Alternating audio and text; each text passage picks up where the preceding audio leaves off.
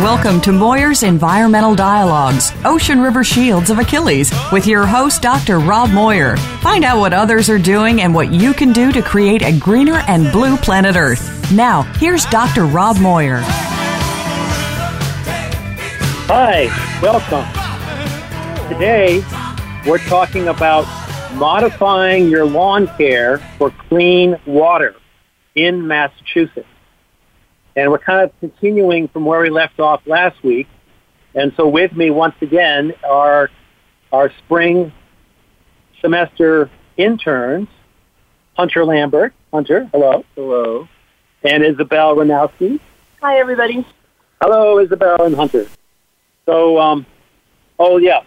So I want to give you a little background about where where we've gotten to uh, with this campaign, cleaning up our waters by uh, reducing the fertilizer or eliminating fertilizer runoff from lawns, established lawns. And that is that last summer, um, I had two interns working for us, just much like you two, um, from, um, well, anyway, I got two of them. and um, they did a really great job of researching uh, 345 towns in Massachusetts uh, who are the conservation commissioners? How do you reach them? And we sent paper letters to 345 towns uh, explaining the situation that you could uh, eliminate nitrogen pollution from established lawns by, as, you, as we've been talking about, by only applying uh, a pound or less of slow release uh, fertilizer on your lawn. And um, so we just sent them out to everybody. And then we sat back and saw what happened.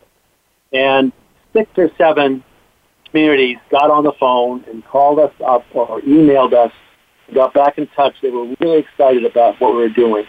And the first town that called back was Belchertown near Amherst, Massachusetts. And they were calling because they had a pond or a lake there that was suffering from a harmful algal bloom and they were looking for ways to address that, and they saw this as the way to do that. I was thrilled to speak to Erica from Belchertown because that town has a greater percentage of the Quabbin Reservoir in it than any other town in Massachusetts. And the Quabbin is the source of the drinking water for Greater Boston that's handled by the MWRA. And then the second town that called was West Boylston. And West Boylston has the most of the Wachusett Reservoir in it. So um, I was really thrilled that the two towns that are most of most importance to us in Boston, Greater Boston, drinking fresh water, are interested in reducing their nitrogen pollution into the waterways, because uh, that includes uh, perhaps our, res- our reservoirs. In that, in the case of those reservoirs, it's not so much streams flowing in as, um, although Swift River does go into the Quabbin, uh, it's the, the water coming through the ground that's seeping into these two areas. And our lawn care practices, what we put on the lawn, if the grass doesn't take it up, could percolate right through the ground. It certainly does that on Cape Cod where they have sandy soils, less so where they have, not much where they have clay soils.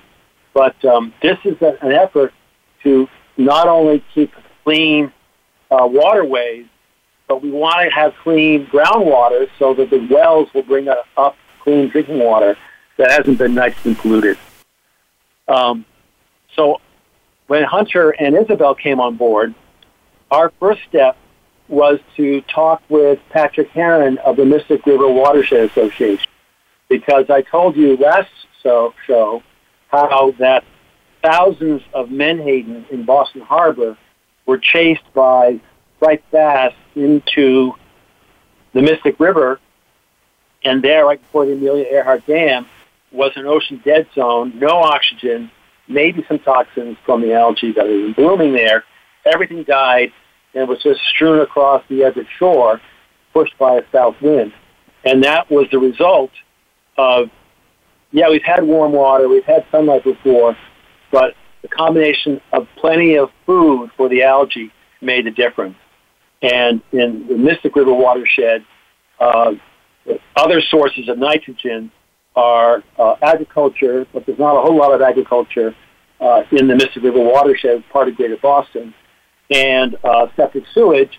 But in these towns, um, that's all being handled by the MWRA, treated on Deer Island and shunted nine miles offshore, spread out in Mass Bay, so that there shouldn't be much nitrogen problems from that.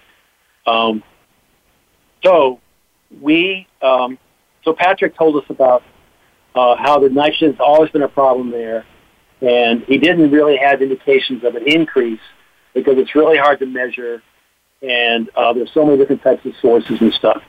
Uh, but it is clearly a problem.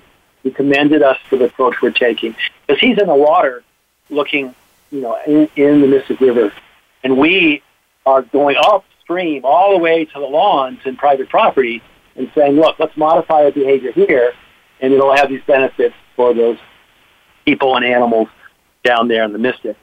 Uh, so we picked 40 municipalities uh, for this go round, uh, starting with those in the Mystic River watershed, and then um, we're here in Cambridge, and so we, we tried to make it more convenient stuff. Uh, and uh, so we sent out 40 new letters, and this time we added the element of banding Roundup. So they hadn't heard about that uh, in the earlier letter. But again, it's on the Ocean River Institute stationery with a picture of the of the Labrador duck and the paddle, and so people remember hearing from us if they get their snail mail at all. Um, so off we went with uh, 40 letters, and then the work began with um, Isabel and Hunter calling up all these places, trying to get through to the person. And um, so, Isabel, how's that? Um, tell us more about the towns that we've talked to. Yeah, so it's been going pretty well so far. We've gotten a ton of positive responses.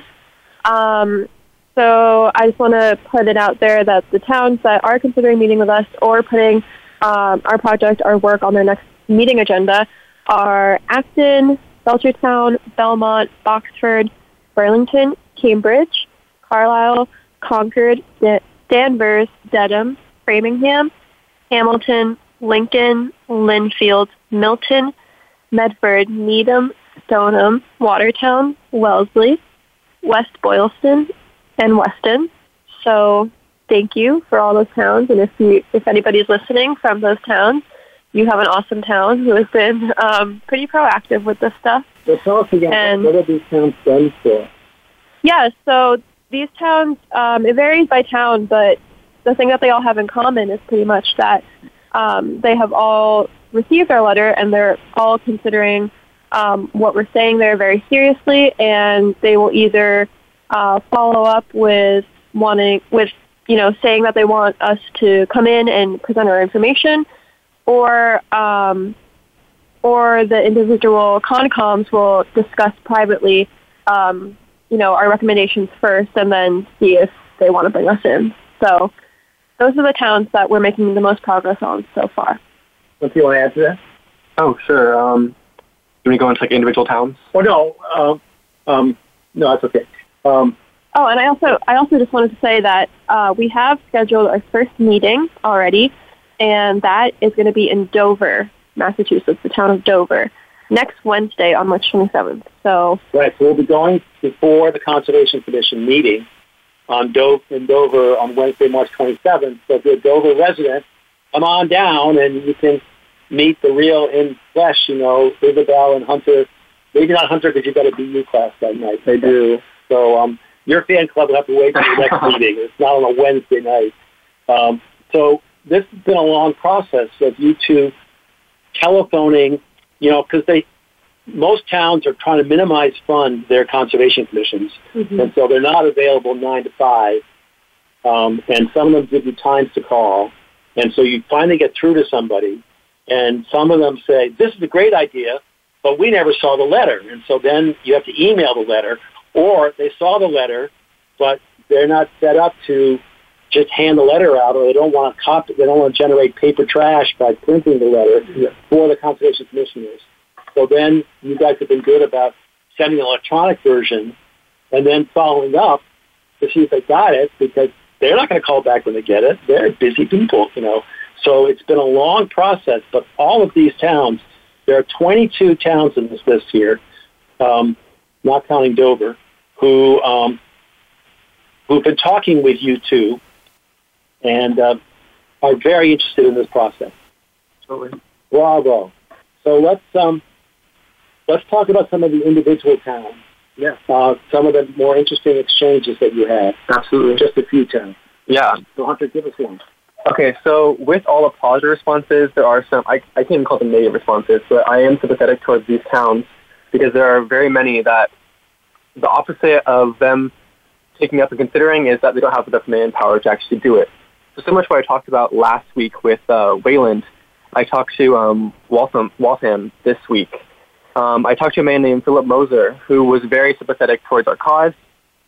And in fact, uh, he himself, many years ago, had stopped putting chemicals on his lawn altogether. He stopped fertilizing altogether and actually saw that using clovers on his lawn kept his lawn green, put nitrogen back in his lawn, and kept everything a, a nice little cycle, which was, was great to hear. And he was very sympathetic. But he said, um, Waltham does not have the staff at the moment. It's like a similar story to what, what I heard before. They don't have the staff, and they actually are one of the only municipalities in the area that does not have a wetland ordinance or bylaw. So they really don't have the infrastructure there to be able to take this on at the moment. And he said to me, in the future, when we have um, full-time staff and more staff on, we'd be more than happy to take up this cause and take this endeavor with you guys. Right. So that's a huge victory Mhm. because we're out there as a resource. Yeah. And I know it's going to take a while to get a majority of the towns on board with this. Yeah. They all have pressing issues to deal with and stuff. That's why I'm hesitant to say like positive and negative response. Some was positive and then delayed positive. Yeah, they're just obstacles. It's, yeah, They just they're obstacles to Mhm. overcome, and some are just takes. The, that's why we got to go out and just answer questions and address issues. mm-hmm. Um, but others are uh, are more substantive. Well, just like they're overwhelming, so they just Absolutely, don't have time to put it on there. On, on the flip side, you've got people, conservation employees, who um, conservation, you know, people working in the department, and they want to look good to their committee, and so they are thrilled when they get an outsider saying what they intuitively know all along. It gives them license to bring it forward. Uh, one of the towns that also responded, besides those two watershed towns last September, was uh, Arlington. In Arlington, I went and spoke to the Arlington Conservation Commission, and the chairperson there was very much up on the Falmouth bylaw. So he knew what I was talking about and just said, oh, yeah, this is the Falmouth bylaw. And I had brought to the meeting a copy of the Falmouth bylaw, and uh, subsequently, uh, they have not been pursuing the bylaw, and instead, um, he's trying to find other ways to get the people of Arlington to reduce their fertilizing to a half pound with slow release. And so I'm interested in what progress he makes about that because the, the, the actual process of passing a bylaw is a daunting thing for a town to do, and it's not something the Con- Conservation Commission can do at all. All they can do is give the recommendation to the selectmen. And so other towns that I went to in September said, yeah, Rob, it was a great presentation, but we needed the selectmen in the audience. So why don't you come back when the selectmen, let's invite you to a Concom meeting. We meet every two weeks, but we want to have you at one that the selectmen can attend. Mm-hmm. Consequently, that hasn't been scheduled yet because getting selectmen to find time, you know, whatever. Um, but uh, so that's really interesting that yeah they're going to get this pushback about the bylaw thing, and uh, and that's our job is to make it overcome those hurdles that they are bumping into. Absolutely, yeah. Well, interesting. Um, the next town here is uh, Bedford. Um, Isabel, tell us about Bedford. Yeah, so I called uh, the Bedford Conservation Commission about a week ago, and I spoke to somebody there who told me that Bedford does not take up political matters. That was her response to um, All Rise Clean Water Project, and she said, "quote The commission will not take a position on a political issue." She also emphasized that everything has to be done publicly, nothing in private. Although that's not what we were trying to stand for. You know, we're not trying to be shady or anything or do something without the public knowing. Um, but the crazy thing was that she said she saw the letter that we had sent, and she purposely did not give it to the commissioners because she apparently knew that they wouldn't be interested in something like this and that they wouldn't do anything about this. Um, but at the end, she did say that we could send the letter again, and maybe she can show it to somebody else and see what they say. But overall, she seemed very dismissive, and I thought it was strange that she called our Clean Water Project a political matter when really it's. Yeah. I think. Yeah, I don't understand. No, everyone has Like a lawns. Everyone wants clean water.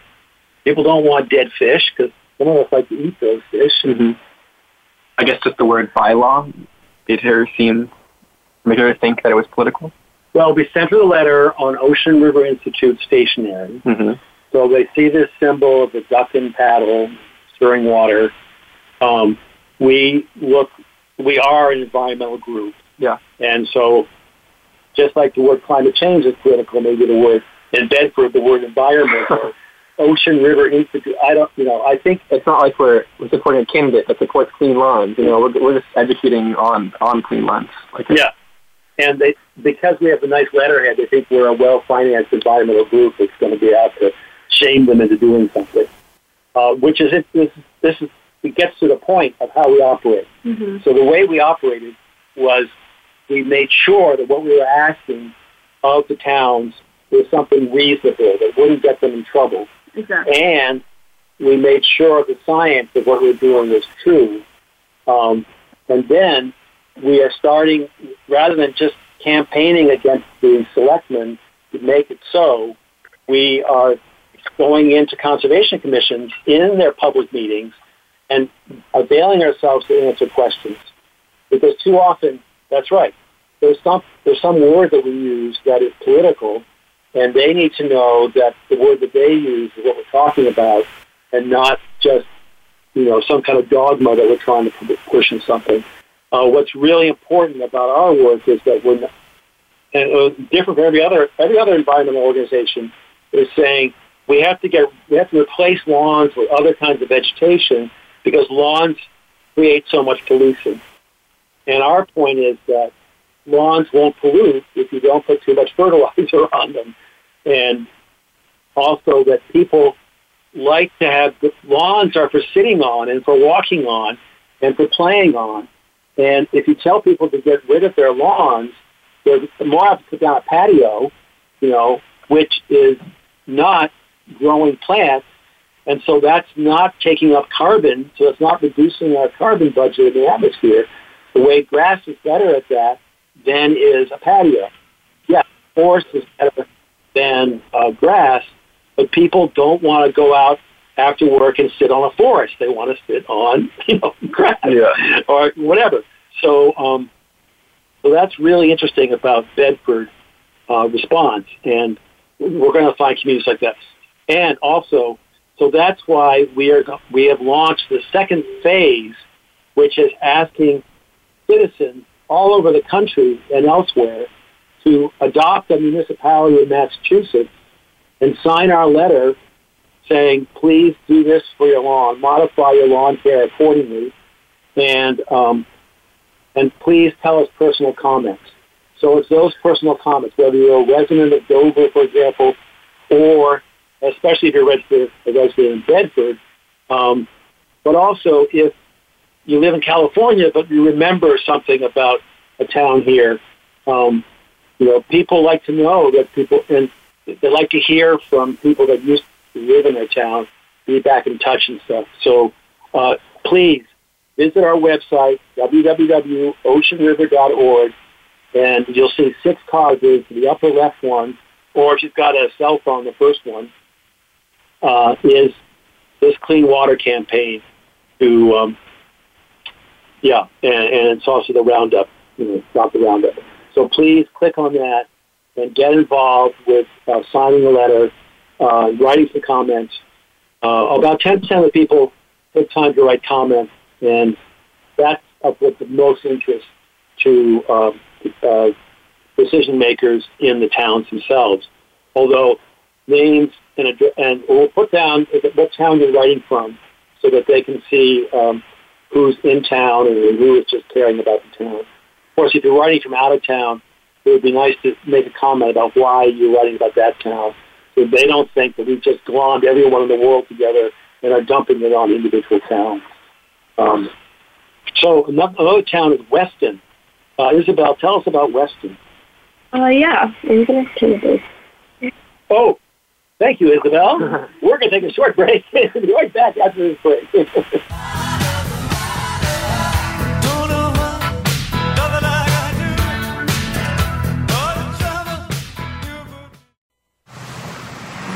On a Cape Cod shore, 16 striped bass fish and a horseshoe crab were found dead, killed by a harmful algal bloom. The town blamed excessive lawn fertilizer for polluting the water. They restricted lawn fertilizing to once a year. The state overruled, mandating five times a year. Though the striped bass died on a Falmouth shore, fertilizer pollution is a national problem, clogging our waterways. If you believe in our rights to clean water and beaches, if you want to stop the killing of fish by excessive fertilizer, please join with us. Make a donation for responsible stewardship. Acting together, we can have clean beaches and more fish. Please visit www.donateforoceans.org. That is www.donate the number 4 oceans.org. G.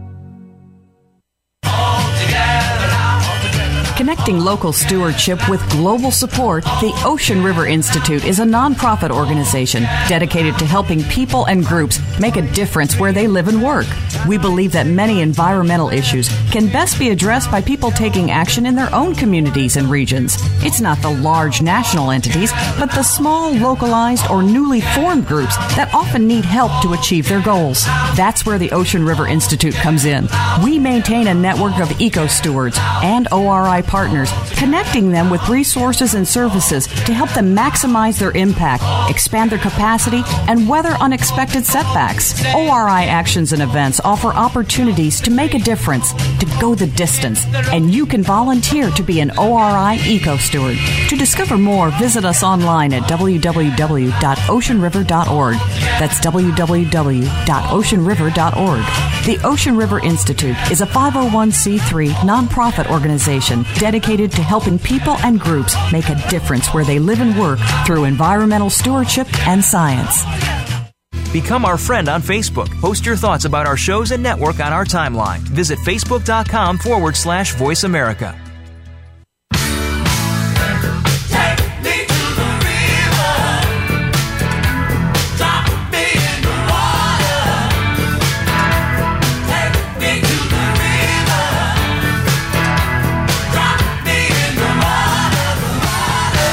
You are listening to Moyer's Environmental Dialogues.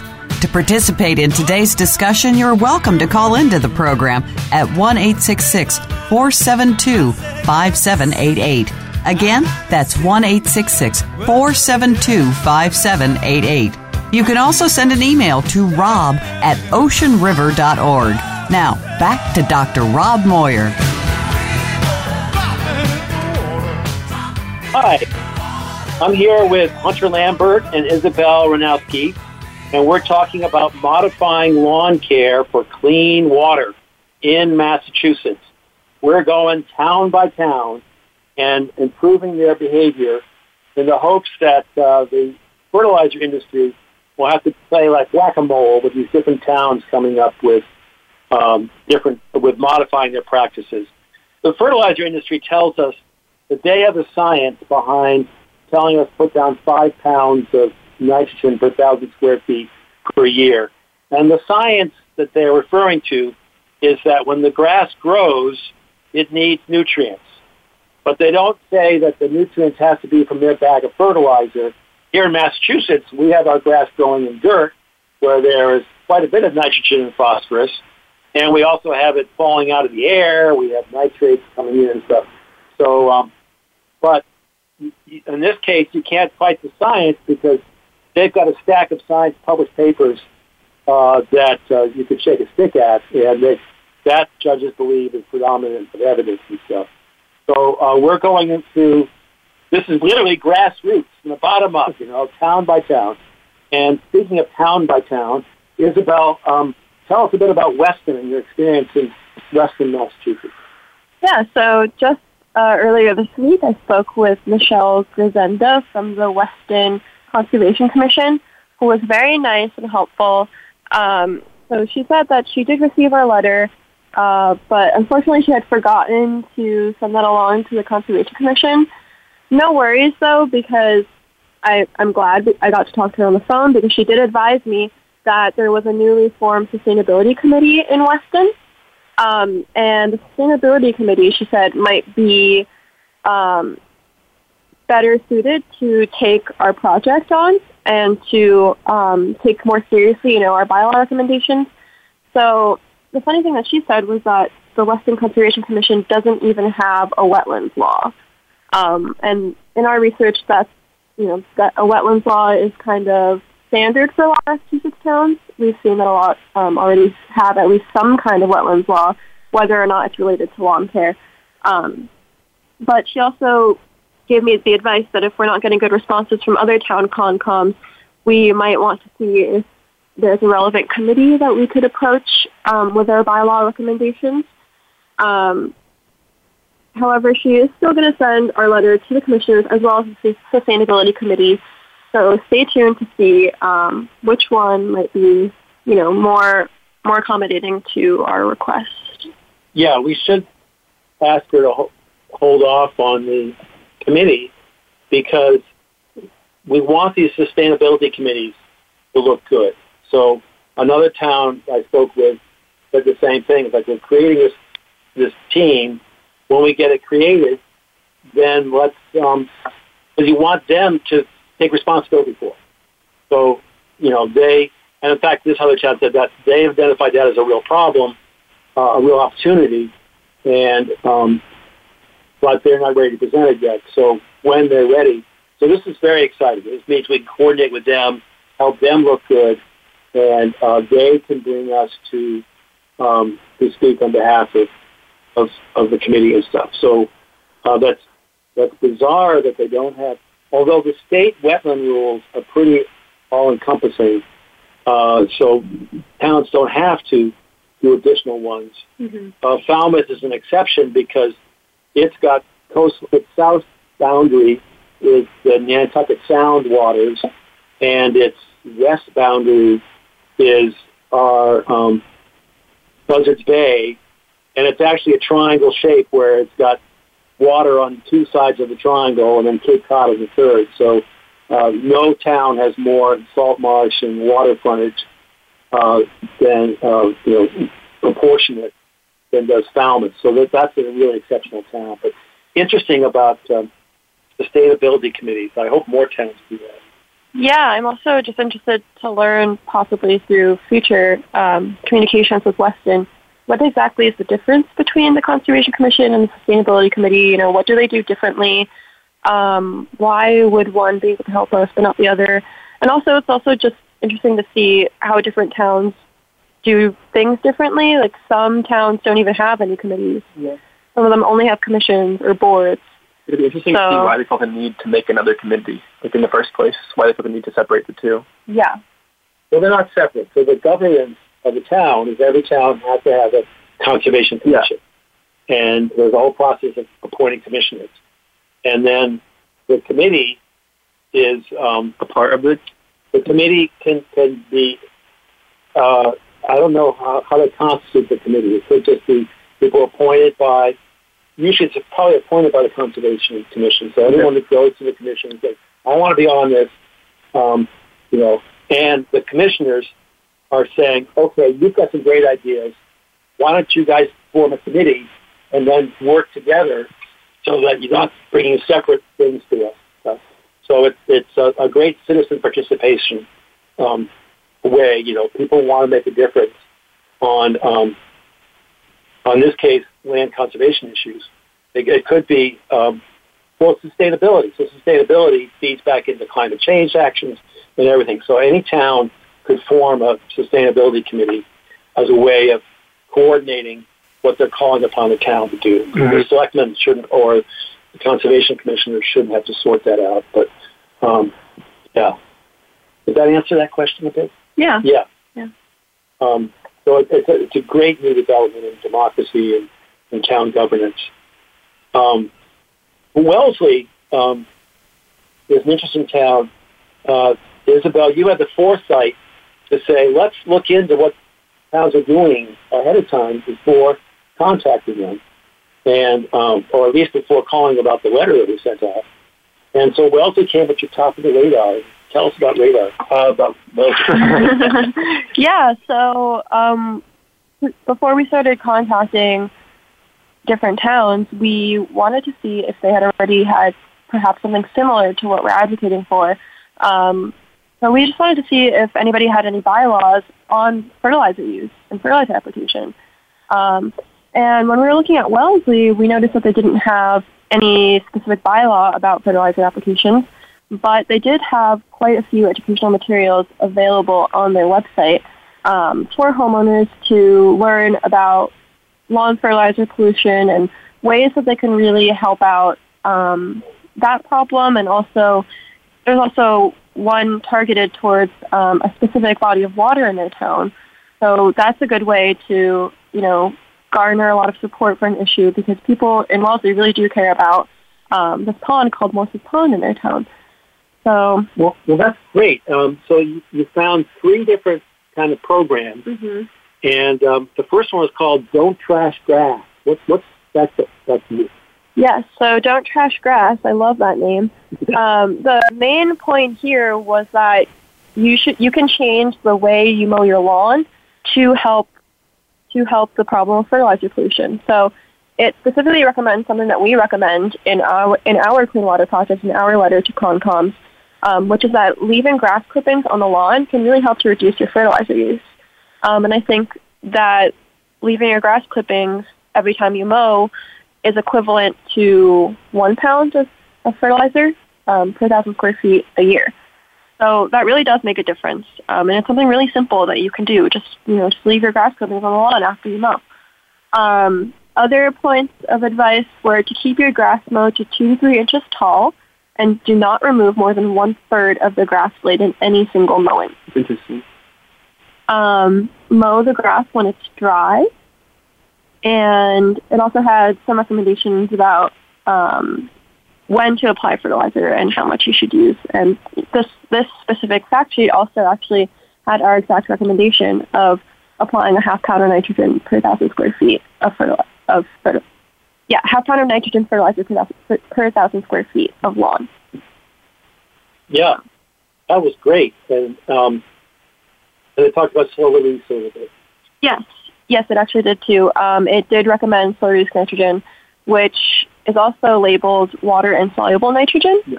So um, if you see that at your at your local store where you go get fertilizer, um, you know that that is also going to mean slow release nitrogen, and that's the one that you should be looking for. It's really hard to find slow release nitrogen fertilizers. I couldn't find it in my store. I live in Somerville, so we're not the mecca of lawns or anything. but um, uh, I, I couldn't find it, so I wrote to Scott and said, "Hey, I want to sow this nitrogen for my fertilizer the field. You know, I want to buy your product to do this in my lawn." And they said, "No, you have to buy our fast-burning, you know, high octane fertilizers." Um, so good for them for for um, they, they don't don't trash the grass program obviously for uh, making these clear steps that are all in the right direction. Um, and just doing some of them makes a big difference doing all of them is so much the better, though. Um, so there's this uh, concern around uh, Morse's Pond. Mm-hmm. Yes. So um, Morse's Pond in Wellesley is suffering from a really, really big problem, um, which is that poor, wa- poor water quality in Morse's Pond is being caused by excess plant food.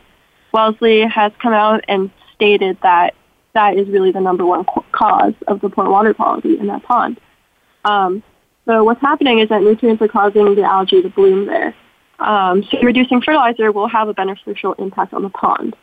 Wellesley says that practicing smart lawn care, to say this explicitly, is the best way, the best thing residents can do to help save Morse's Pond. Um, and specifically, they outlined a few steps again to as to what smart lawn care practices are. Um, so first up, we have plant hardy grass that uses little fertilizer and water. Mow high again and keep mower blades sharp. Leave grass clippings leave grass clippings in place. Um, maintain healthy soil pH. Use watershed friendly techniques and don't over fertilize your lawn. This is like a little close to home for you too, because Morse's Pond is right next to your campus, right? Yeah, yeah. Morse's Pond is really close to Wellesley College, um, and I know that people people sometimes even go swimming there. I think mm-hmm. um, and fishing. So yeah, it is definitely a recreational area, and you know people people like Morse's Pond and they care about it. It'd be interesting to see what Wellesley College is doing in terms of like their fertilizer practices and if they're following this education program. Because I'm sure they're a huge contributor because they're right alongside of it. You know? Yeah, Wellesley College has so many lawns and like open just spaces, like yeah. open spaces. Yeah, like open green spaces and um I hope that they're doing something good. I'm, I'm sure they are. What happens is that uh, town lawns, you know, like soccer fields and, and town lawns, and the same with colleges and universities, is they only feed their grass when it's hungry. They don't want to waste any pennies on expensive fertilizer getting washed into the waterways. So it's only these lawns that the fertilizer industry is um, faking us, what's the word, um, duping us into thinking we have to put down five pounds per thousand square feet. I mean, the science of putting on the bag, fertilize Memorial Day weekend, Labor Day weekend, Fourth of July weekend, you know, how scientific is that? And if you put down 5.1 pounds or more than one pound in application, it burns the grass. So this is a maximum amount, and they're able to, you know, come to the homeowner and say, if you don't spend the money on your property, it's going to go down in value until the homeowner is snookered into into following this. And so that's why we're calling for a bylaw, because short of a bylaw, the industry is going to say, oh, the town doesn't know what they're talking about, and you've got to do it this way. But on the flip side, I'm sure that the universities and the town, so all we're asking is people to treat their lawns as well as the towns and golf courses do, which is when they feed the grass when it's hungry, and they make sure that all the fertilizer goes to the grass plants and not just washing away and stuff. That's a good point. Um, so did, you, did we talk about the commitment cards that they put together? Um, no, we haven't talked about that, okay, that great. yet, but yeah, that's next. So Wellesley's Natural Resources Commission, which is their CONCOM, um, has created something called the Pond Health Commitment Card. And what that commitment card does is it encourages residents to take action on pond and watershed protection. Um, and there are just a list of actions that you can take, and some of them are related to fertilizer use. So I'll just list them off. Um, number one is that I will ask my lawn care company which products are used on my lawn. So this one's important because you know you don't you want to be an educated consumer. Um, you should know what you're putting on your lawn, and you have the right to know. So, you know, if you get an answer that you that your lawn care company is using something harmful on your lawn, you know, that's, that's something you want to know, and that's when you get that information, that's something that you can um, be proactive about and try to change that. That's right. If you have dogs or pets or children, you, you're very concerned about what are the chemicals. Please name for me the chemicals, and then you can look up the effects, and they can tell you the effects and so forth. Exactly. That's a good one. Yeah. So number two is I will talk to my neighbors about reducing fertilizer and pesticides on their lawns. That's great, spreading information. Um, number three, I will install a rain barrel at my house. A rain barrel? A rain barrel, yes. Collect water off the roof. Um, The, the second one, pesticides, includes herbicides. So yes, it includes herbicides. Um, number four, I will adopt a storm drain near my house and keep it free of debris. Um, and the last one, I will replace part of my lawn with native plants for pollinators. So there's a variety of things you can do, a variety of ways to um, take action on pond and watershed health. Um, and yeah, you know, not all of them are too hard to do. So No, I, I'm not sure to build your own storm drain, but I think what that means is put a settling place, you know, where the runoff water can go to. So if you've got you know, downspouts from. Oh, I've got a, a one of those rain barrels, but I forget to go to it when watering the plants, and so at the end of the year, I got to turn it on and drain it out so it doesn't freeze in the wintertime.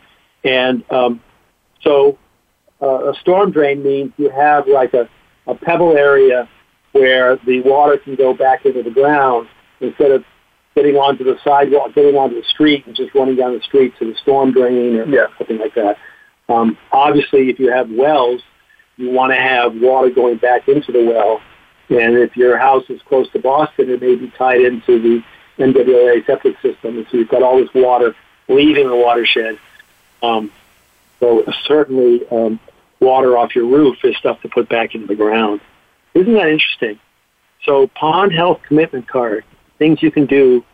To, and it, it's just for this Morse's pond, but there are lessons there for all of us. Thank you, Isabel. Yeah. Um, we're going to take a short break, and when we come back, uh, Hunter's going to tell us about um, when he actually talked to Wellesley, what we, he found out. Thank you.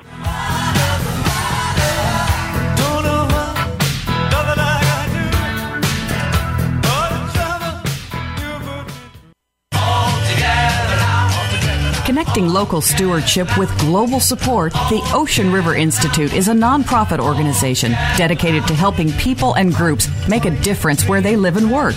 We believe that many environmental issues can best be addressed by people taking action in their own communities and regions. It's not the large national entities, but the small, localized, or newly formed groups that often need help to achieve their goals. That's where the Ocean River Institute comes in. We maintain a network of eco stewards and ORI partners, connecting them with resources and services to help them maximize their impact, expand their capacity, and weather unexpected setbacks. ORI actions and events offer opportunities to make a difference, to go the distance, and you can volunteer to be an ORI eco steward. To discover more, visit us online at www.oceanriver.org. That's www.oceanriver.org. The Ocean River Institute is a 501c3 nonprofit organization dedicated to helping people and groups make a difference where they live and work through environmental stewardship and science.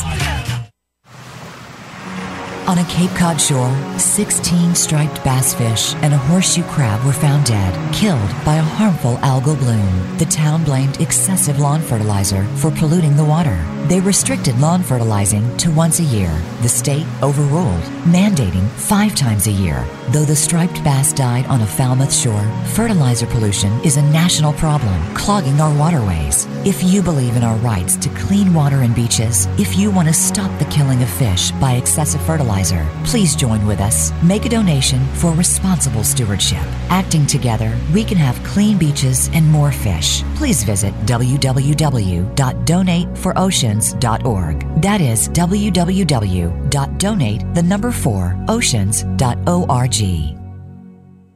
Think you've seen everything there is to see in online television? Let us surprise you. Visit VoiceAmerica.tv today for sports, health, business, and more on demand 24 7.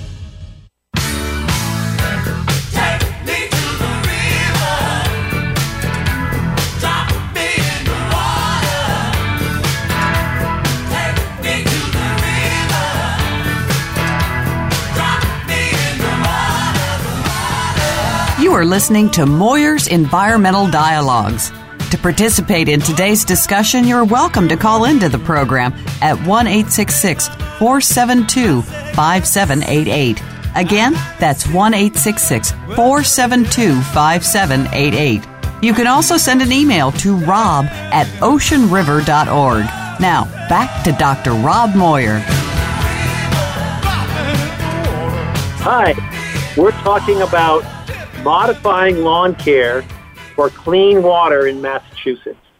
And what we're talking about here in the towns of Massachusetts could be applied to other towns, but we're starting here, and then hopefully uh, others will listen and follow suit. So we'd like help for listeners outside of Massachusetts who have any attachment, real or imagined, to a town or city in Massachusetts to uh, join with us in uh, helping to modify their lawn care practices for clean water and um, no more Roundup uh, pollutant that's so harmful to people because it bioaccumulates and stuff.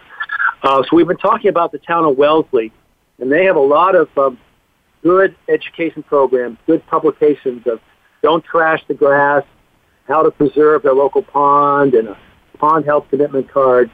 And so after Isabel did so much good research, um, Hunter called to follow up on the letter we sent. And Hunter, how did that conversation go? Yeah, I talked to someone from the Wellesley Conservation Commission office probably two or three weeks ago. I think it was actually one of the first rounds of calls we made. Um, and when I called and talked about um, our letter and our clean water project, uh, she informed me that it was to her understanding that they already had something in place that um, took control over fertilizer bylaw and that they were already working on something to protect the wetlands.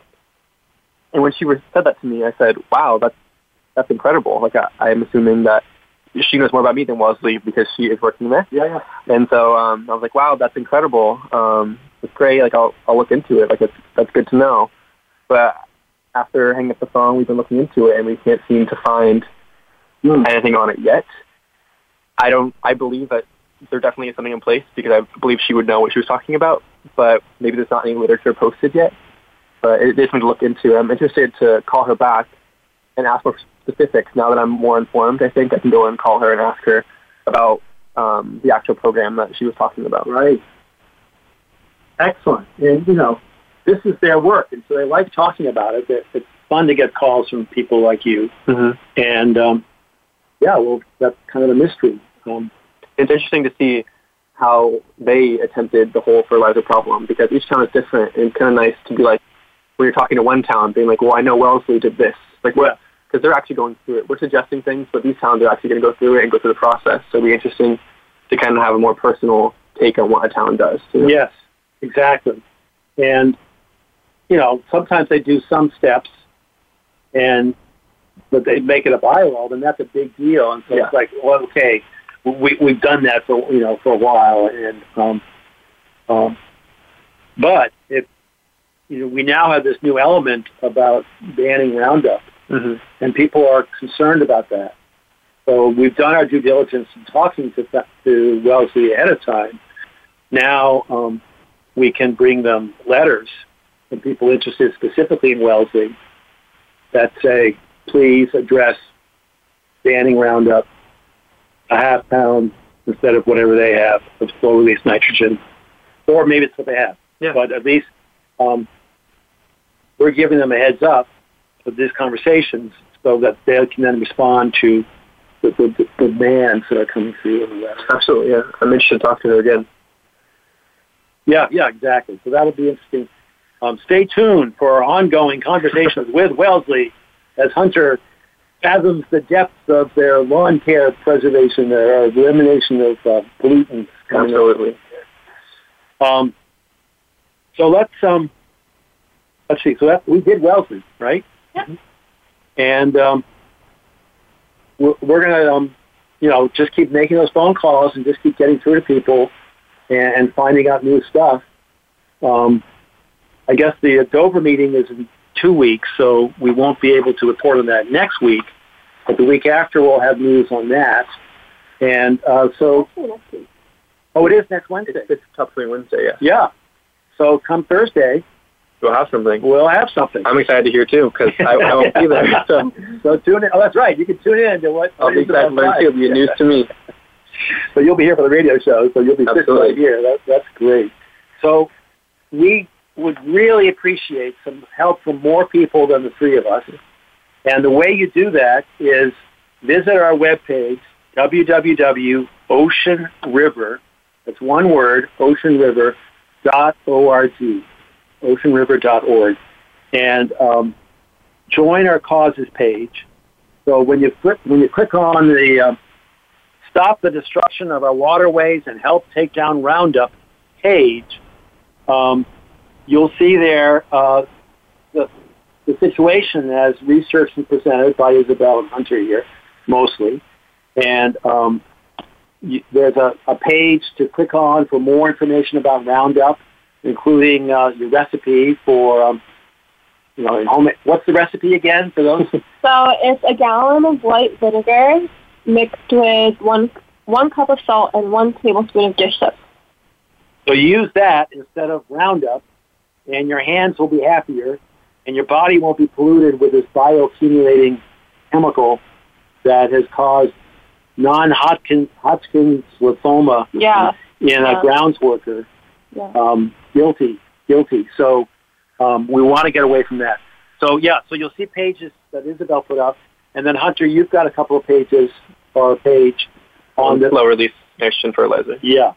So be sa- become savvy, and then click on the uh, letter where we've drafted a cover letter and about what we're asking of a town. So dear Wellesley or whatever town you care about. Um, if you care about two towns, you can go back and fill out a different one.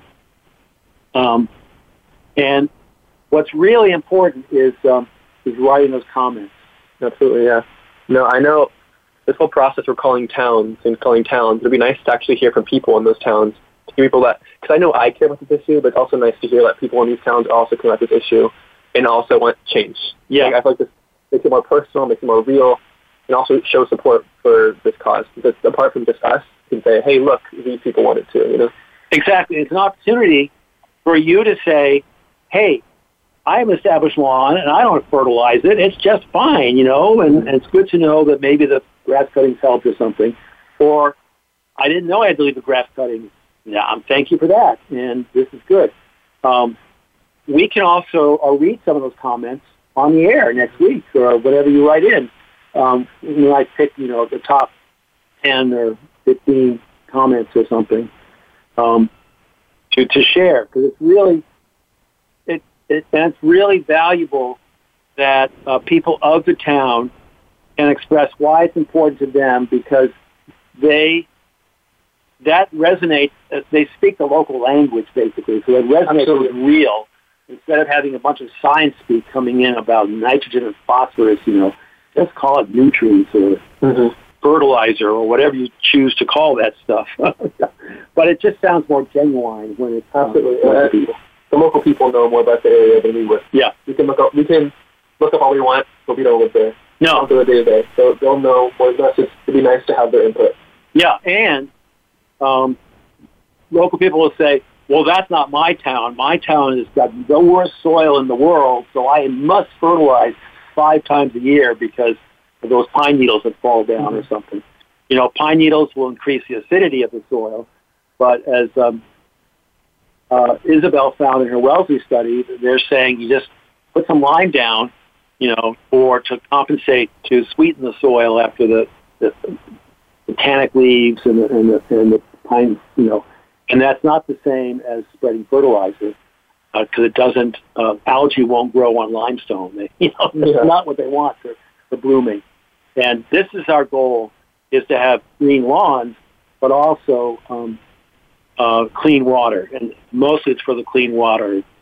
People need to understand that what they do on their private property has an impact on, um, uh, you know, on properties outside it and waterways. And so Absolutely. I think like that goes back to the point of um, the commitment card that Isma talked about. Like the, the third or second or third one was talk to your neighbors. Tell your Yeah. neighbor about this because just because you're doing it on this lawn, your neighbor's lawn is also going to affect you too. You know. Mm-hmm. Yeah, and that's a good something people could write about, Isabel. If they could kind of write for their town, what are their steps or something? Yeah, exactly. Like, what else are they doing in addition to, you know, listening to what we're saying and, um, yeah, and just you know, being educated about the issue is one thing, but it's also, you know, going out there and actually what actions are you taking to fix this problem? This doesn't just include people that have lawns. There are people that live in places that will be affected by lawn fertilization, but may not have a lawn themselves. Because I know I live in a big apartment dorm building, but I still care that the people around me are not going to pollute the river that I live next to. Right. I have no way to uh, have any say other than this, other Right. than doing my part in this way. Right. You, you don't have a lawn to fertilize No. or not fertilize, but you don't want to see dead menhaden and dead striped bass belly up in, in the local waterway and stuff. Mhm. Um, and this is so easy. We're saving people time and money by not fertilizing. And when you use slow release nitrogen, you're also helping the roots grow deeper, be healthier, and it's helping the microbes living in the soil.